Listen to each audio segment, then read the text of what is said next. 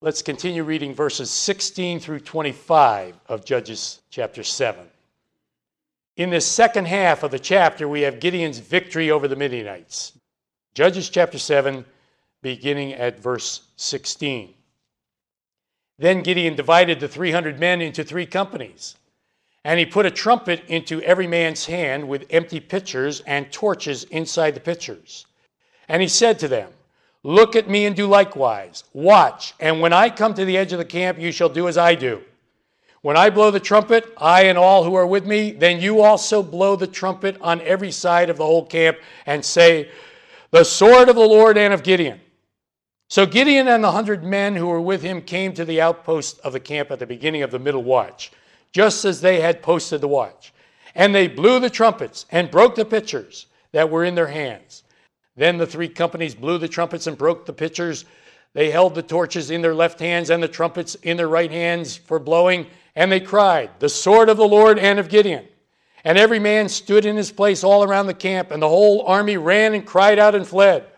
When the 300 blew the trumpets, the Lord set every man's sword against his companion throughout the whole camp. And the army fled to Beth Shittah, toward Zererah, as far as the border of Abel Meholah by Tabbath. And the men of Israel gathered together from Naphtali, Asher, and all Manasseh and pursued the Midianites. Then Gideon sent messengers throughout all the mountains of Ephraim, saying, Come down against the Midianites and seize from them the watering places as far as Beth Barah and the Jordan. Then all the men of Ephraim gathered together and seized the watering places as far as Beth Barah and the Jordan. And they captured two princes of the Midianites, Oreb and Zeeb. They killed Oreb at the rock of Oreb, and Zeeb they killed at the winepress of Zeeb.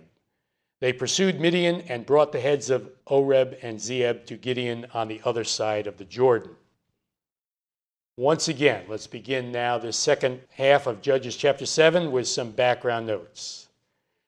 The time had come for the battle. Israel had cried to the Lord because of the oppression of the Midianites, and the Lord had raised up Gideon. Gideon had passed the tests of faith that the Lord had given him. Now it was time to defeat the Midianites in the strength of the Lord. Gideon divided his army, his small army of 300 men, into three companies of 100 men each. And he sent them out to surround the camp of the Midianites. Each man carried a trumpet, a torch, and an empty clay jar to cover the smoldering torch. Now, what kind of weapons are these anyway? Torches, trumpets, clay jars. Why did they carry these items instead of swords and spears? Well, I'll give you two reasons. Number one, they didn't have any weapons. The Midianites had camels and weapons, but Israel had very few weapons available. But the other reason was that God wanted to show his power for Israel by defeating the Midianites apart from any military weapons. Then Israel would know for sure that it was God who fought for them. Furthermore, get this now, furthermore, there are some great lessons here about spiritual warfare. We can learn these from the way Gideon defeated the Midianites.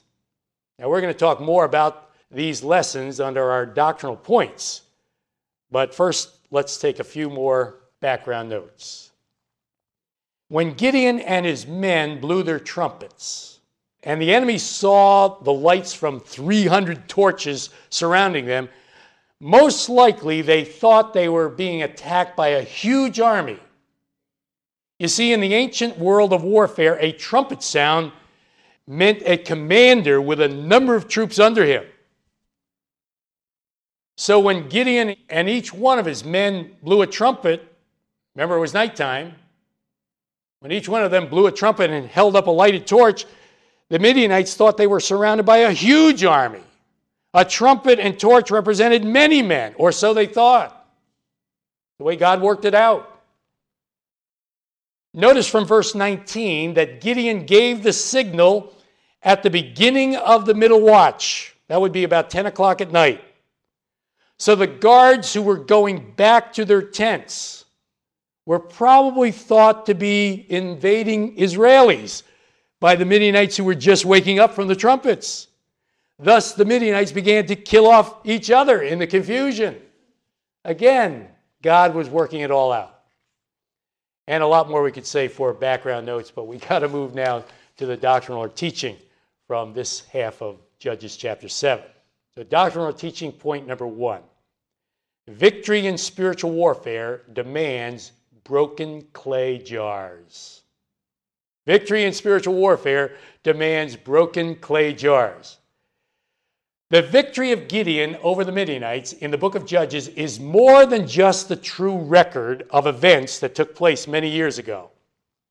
The way that they took place and the way they are recorded in the Word of God involve many spiritual lessons for the Christian. Now, follow closely. The land of Canaan, which was the land of promise for Israel, represents the land of blessing for the Christian. The book of Ephesians shows us that the land of spiritual blessing for the Christian is also the land of spiritual battle. Read Ephesians 1 and Ephesians 6 in this connection. We don't ever have to be defeated in spiritual battle. But unfortunately, we are defeated if we let the enemy of our souls continue to operate in the land of blessing. Now, this is all pictured for us in the books of Joshua and Judges. Here at the time of Gideon, the Midianites and the Amalekites that are oppressing Israel in the land represent the things of the world and the lusts of the flesh which oppress the Christian in the land of blessing. Do you see the spiritual picture? But Gideon's use of trumpets, torches, and clay jars represent the method of victory in spiritual warfare. Are you beginning to see the spiritual picture here? Turn now, if you would, to 2 Corinthians chapter 4, verses 5 through 12. 2 Corinthians chapter 4, verses 5 through 12. For we do not preach ourselves, but Christ Jesus the Lord, and ourselves your bondservants for Jesus' sake. For it is God who commanded light to shine out of darkness, who has shown in our hearts to give the light of the knowledge of the glory of God in the face of Jesus Christ. But we have this treasure in earthen vessels, earthen jars, that the excellence of the power may be of God and not of us. We are hard pressed on every side, yet not crushed. We are perplexed, but not in despair persecuted, but not forsaken, struck down, but not destroyed, always carrying about in the body the dying of the Lord Jesus, that the life of Jesus also may be manifested in our body. For we who live are always delivered to death for Jesus' sake, that the life of Jesus also may be manifested in our mortal flesh. So then, death is working in us, but life in you.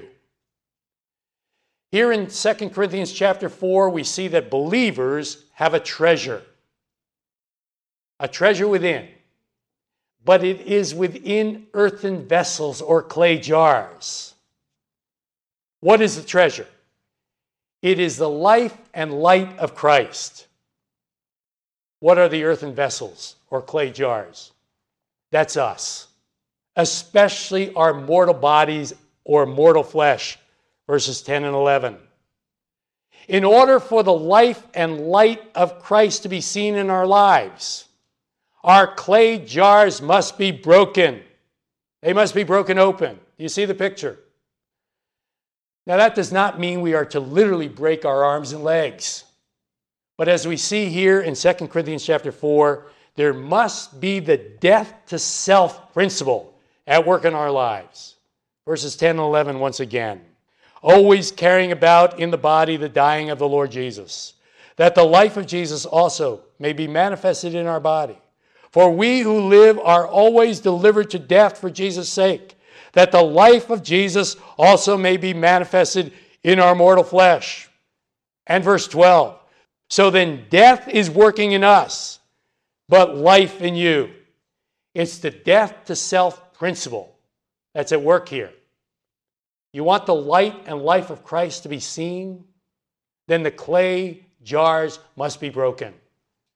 There must be the death to self principle in operation in our lives. Now, do you see how all this is pictured in Gideon's victory over the Midianites? The clay jar had to be broken open so that the smoldering torch inside could flare up and shine out. Do you follow it? Victory in spiritual warfare demands broken clay jars.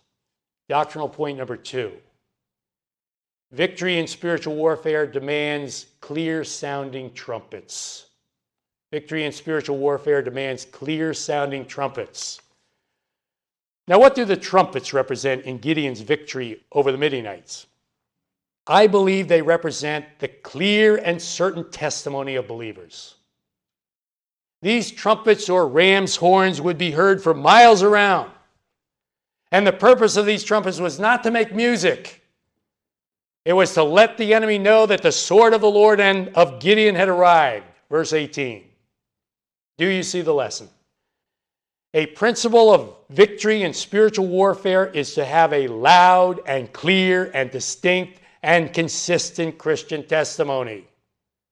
You see how that's represented in the trumpets? As 1 Corinthians 14, verse 8 says, if the trumpet makes an uncertain sound, who will prepare for battle? Let me ask you, how is your Christian testimony?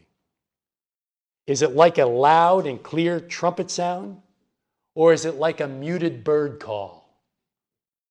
Now, maybe you're here this morning and you don't even have a Christian testimony because you're not a Christian. Well, why not trust the Lord this morning for your salvation and become a Christian? It's as simple as that. Just trust the Lord as your personal Savior because He died on the cross for your sins. Commit your life to Him, and that's to become a Christian. Now let's be Christians with loud and clear testimonies. Victory in spiritual warfare demands clear sounding trumpets. Practical application for this last half of Judges chapter 7. Can you say, Look at me and do likewise? Can you say, Look at me and do likewise? You know, that's what Gideon said to his men. Look back there at verse 17. And Gideon said to them, Look at me and do likewise. You know, that's a sign of a great leader when he or she can say, Look at me and do likewise. Can you say that? Can you tell others to look at me and do likewise? Can you say, Do as I do and follow my example? Or do you have to say, Do as I say, but don't do as I do? A lot of application here, right? How about around your house as a parent? Parents here this morning, right? Can you say to your children, look at me and do likewise? Pretty convicting question, isn't it? Especially when you think about controlling your temper or talking about other people behind their back. And this is not just for parents. Can you say to your fellow believer, perhaps the one sitting next to you right now, Hey, look at my life. Look at me and do likewise. Pretty tough question for all of us, isn't it? Well, let's try to be more like Gideon so that we all can say, Look at me and do likewise.